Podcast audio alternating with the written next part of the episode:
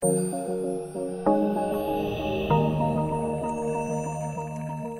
to the NPS Medicine Wise podcast, helping health professionals stay up to date with the latest news and evidence about medicines and medical tests. Yeah, hi, I'm Steve Morris, CEO of NPS Medicine Wise, and welcome to another episode of our podcast. Uh, I would like to introduce uh, Dr. Robert Herkes. Dr. Herkes is the Chief Medical Officer at the Australian Commission on Safety and Quality in Healthcare and Director, Intensive Care at the Royal Prince Alfred Hospital in Sydney. Welcome, Robert. Thanks, Steve. And thanks for having us. Yeah, thank you for joining us. And look, in this podcast series is, is focused on really issues relating to the impact of COVID 19 on clinicians, uh, clinical care, and ultimately patients. And our listeners are mainly health professionals. So, can you just take us through what the Commission has identified as the biggest issues during this time and what the Commission has been doing in supporting clinicians to address these issues? Um, yes, thank you. So, one of the, of, of course, the biggest issues is understanding how to prevent transmission of COVID. And uh, with, as with all new diseases, there's actually, uh, especially at the start of the pandemic, a sparsity of data around what you should do to try and prevent transmission uh, in the community and transmission uh, within hospitals and uh, aged care facilities. So, one of the first things the Commission did was looked at um, our standards to see whether the standards are fit for purpose and whether there was uh, appropriate advice for health services uh, within the standards to allow them to appropriate, appropriately consider the prevent, preventative aspects of COVID. Um, so uh, lots within the within our standard three, which is preventing and controlling healthcare associated infections. It's fair to say that historically this was a, a standard that that really didn't look at um, staff or visitors or patients bringing in an extremely contagious um, virus into the hospital and spreading it within the hospital. So we spent quite a lot of time looking to see what we could do to uh, uh, add resources to that standard to make it more robust. So we developed resources in consultation with each of the states and territories around PPE, around uh, environmental cleaning, around um, issues of uh, protection from droplet and aerosol spread of disease, uh, looking at how you might screen visitors and staff coming into your facility to try and screen for COVID, uh, what you might do um, around um, uh, recommencement of elective surgery when there's still COVID within the community, how you might, what you might do about screening uh, elective surgical patients before they came into hospital uh, to try and keep the uh, the hospitals safe. Now, a lot of that work was done in in uh, conjunction with the, the, new national bodies that are, have been set up to help the national cabinet make decisions around uh, the COVID response. So that's in, uh, the Infectious Control Expert Group and the AHPPC that both uh, feed advice up into cabinet. So we um, developed a rapid evidence um, unit to get evidence rapidly for ICEG, the Infection Control uh, Expert Group, so that they could be informed about issues as they came along. And so uh, we undertook a series of uh, quick literature reviews uh, looking at, at uh, things that might uh, decrease the risk of COVID, therapies for COVID, um, usual medicines and usual medicines effect on the risk of COVID uh, to try and uh, support our clinicians. Yeah, th- thanks for that overview, Robert. And obviously, you know, given um, the pace at which things were changing, how, how, did the Commission determine kind of which resources needed to be prioritised or produced first?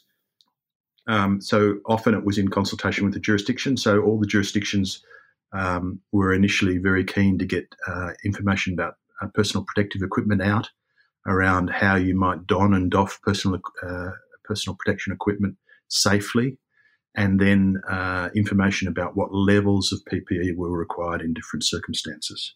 And so um, that that work was done with the jurisdictions, and it's it's fair to say it's evolved as the pandemics uh, continued, um, and as um, uh, uh careful um, consideration of workforce issues uh, have become more and more important, particularly in Victoria, where there's there was clearly more COVID than elsewhere.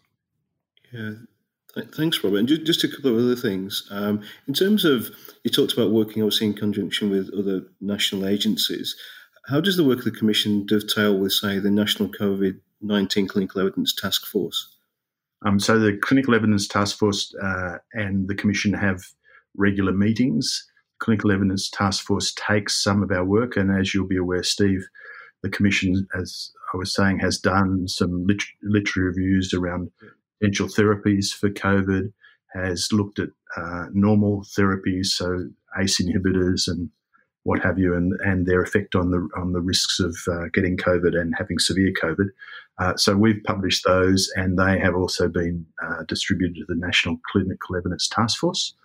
Um, the Clinical Evidence Task Force uh, has w- regular meetings with us so that we uh, understand what each other's doing.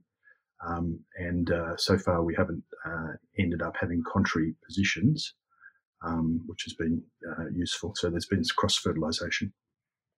So, are the, and the jurisdiction still identifying new issues or that, that, require kind of some some national scrutiny or a review of the evidence, Robert? Um, so, I think one of the lessons out of Victoria is around uh, how you might uh, want to um, care for patients who are delirious or, or demented, uh, where their behaviours potentially expose staff to infection with COVID, um, uh, you know, outside of their normal environment, outside of their residential aged care home and into a hospital. And so there are issues like that that really need ultimately considering it at national level about uh, how to how to best look after uh, sick but not not um, critically ill um, elderly patients because bringing them out of their usual environment uh, exacerbates their confusion and yeah. uh, causes issues. So the so the work continues in terms of the role of the commission in this area, then, Robert. Yes, it does indeed, and in fact, we've just uh, set up a task force to look at uh, making sure that all the all the recent lessons out of Victoria are reflected appropriately within our standards, particularly the standard three, the uh, preventing and controlling healthcare associated infections. Uh, so, where can people find the Commission resources? Um, so all our resources are available on our website, and that's www.safetyandquality.gov.au. Uh, and there are uh, tabs there to uh, our COVID resources. Okay, and just to, to switch tack slightly, I suppose, uh, with the lens of, of, a clinician working in the sector, what sort of issues and problems have you observed personally, and, and how do you think these have changed over time?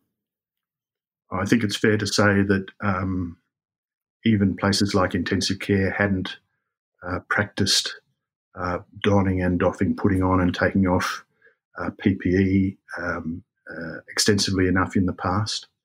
Uh, fit testing of N95 masks is another important issue.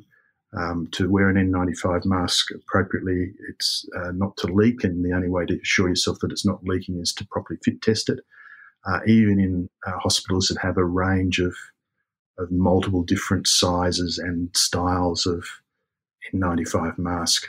Uh, still, a small proportion of the workforce uh, can't get a mask to fit, and therefore have to um, use a hood or a or a powered respirator.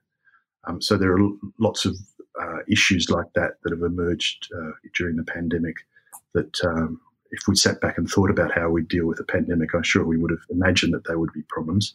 But uh, you know, practicing up on PPE and properly putting it on and properly putting it off, and all sorts of old-fashioned things like um, arriving at work and changing into scrubs, and then at the end of the day, changing, uh, having a shower and changing out of your scrubs into your uh, civilian clothes. Things that uh, have often dropped by the wayside are now important again. Yeah. Look, and despite everything, all the challenges that the COVID 19 pandemic's presented, um, there's always some positive changes in healthcare which have been facilitated because of the impact of the pandemic. Do you have any reflections, stories on innovations that have come about in response to these issues and problems? I think uh, exactly the same as in the influenza pandemic. Uh, the system has flattened. So a lot of the levels of, of uh, bureaucracy have disappeared and there's much more transparency between the you know the public health people and the frontline clinicians within the hospitals. So I think that's been really useful. I think uh, you know on reflection, the um, both the state and territory and the Commonwealth uh, chief medical officers have done a fantastic job uh, trying to keep up to date with the evidence and and bring the community along with them. So I think that's been um, really useful. Um, I think the, the, the there have been a whole series of committees set up that have um, historically not been there. So things like a medicine shortage committee, and there's a you know a, um, a national stockpile committee, and those committees have engaged with um, say the Hospital Pharmacists Association in ways that haven't historically happened. So there's a whole series of work around uh, preparedness of hospitals with stockpiles of or with adequate supplies of, say, uh, COVID COVID uh, medicines for intubated and ventilated patients uh, has been taken has occurred across the whole of Australia, and that's been a really useful uh, engagement at a clinical level with um, the, the, national bureaucracy and clinicians. Yeah, and let's hope that some of those ways of working and solutions are are continued beyond this period. I think. Yeah, I think I, I think they will. The other thing that's been, from my point of view, has been stark is the way uh, states that historically were rivals have pulled together. So the commission has had um, 20 or 25 of our staff doing contract tracing, um, and that's been done uh, mostly for New South Wales, but also for Victoria. Um, the states, all the other states, have been sending Victoria um, masks and PPE when yeah there were shortages of masks and PPE. Uh, there's a national process now to share medicines when there's a medicine shortage in one particular area. Uh, so those are really positive developments that have overcome some of the us and them stuff. Yeah, that's where, right. where a jurisdiction be un, un, un, or disinclined to help their neighbour. yeah, I fully understand. Look, I'm, just going to shift finally to one, one final topic, um, to not insignificant challenge of medication safety. And, we'll end with a, with a big question for you, for you Robert. Um, why do you think the challenge of medicine safety has proved over the years to be such a difficult challenge? So I think um, the first thing is uh, we've got a very disconnected system. And uh, so, you know, if you just think about the, the disconnects between a, a doctor or a, or a um, nurse practitioner ordering a medicine uh, putting it on a piece of paper or now hopefully onto an electronic script. Uh, they're disconnected in the community from the local pharmacy where the pharmacist has to dispense those medicines. Uh, lots of the process is manual and not electronic still. Um, you know, in hospitals, the uh, the um, pharmacy supply is mostly not not fully integrated into the electronic medical system um, medicines management systems. So they're not using barcodes, they're not using all the things that you would imagine in the 21st century should be part of um, assuring safety. And then I think there's there's inadequate decision support for both the the uh, prescriber, the dispenser, and the uh, person who administers the medication, uh, reminding them of things to look for, you know, not putting people accidentally on a NOAC and a and conventional warfarin and so on. Um, and so I think a whole set of those electronic tools that can aid each stage of the medic- medication prescribing, dispensing, and administering just aren't there yet, and they should be. So it's about, in, in, to some extent, some systematic adoption of those type of systems. Yes, exactly. And you know, you look at the wicked problem, say, of opioids and opioid stewardship there's so many things that could be connected up to allow uh, people to understand uh, the person who's in front of them, what what they may have had in the past, and what issues they may have, to allow a better prescribing of and dispensing of medicines uh, that just aren't there yet. So we're on a we're on a journey, unfortunately. Yeah, thank you, Robert, and thank you for your time. It's my pleasure. If you want to hear more about rising to the challenge of medication safety, uh, Robert and myself will be part of a panel at the NMS Virtual Symposium on the 7th of December 2020. And I encourage you all to sign up to this event. Um, it'll give you ideas, thoughts from other professionals and organizations about how we can all act differently to rise to the challenge of improving medication safety. Thank you, and thanks for listening. For more information about the safe and wise use of medicines, visit the NPS Medicine Wise website at nps.org.au.